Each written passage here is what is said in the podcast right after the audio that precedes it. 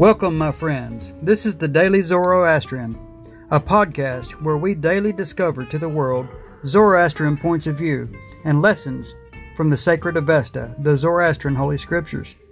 We welcome all questions and comers.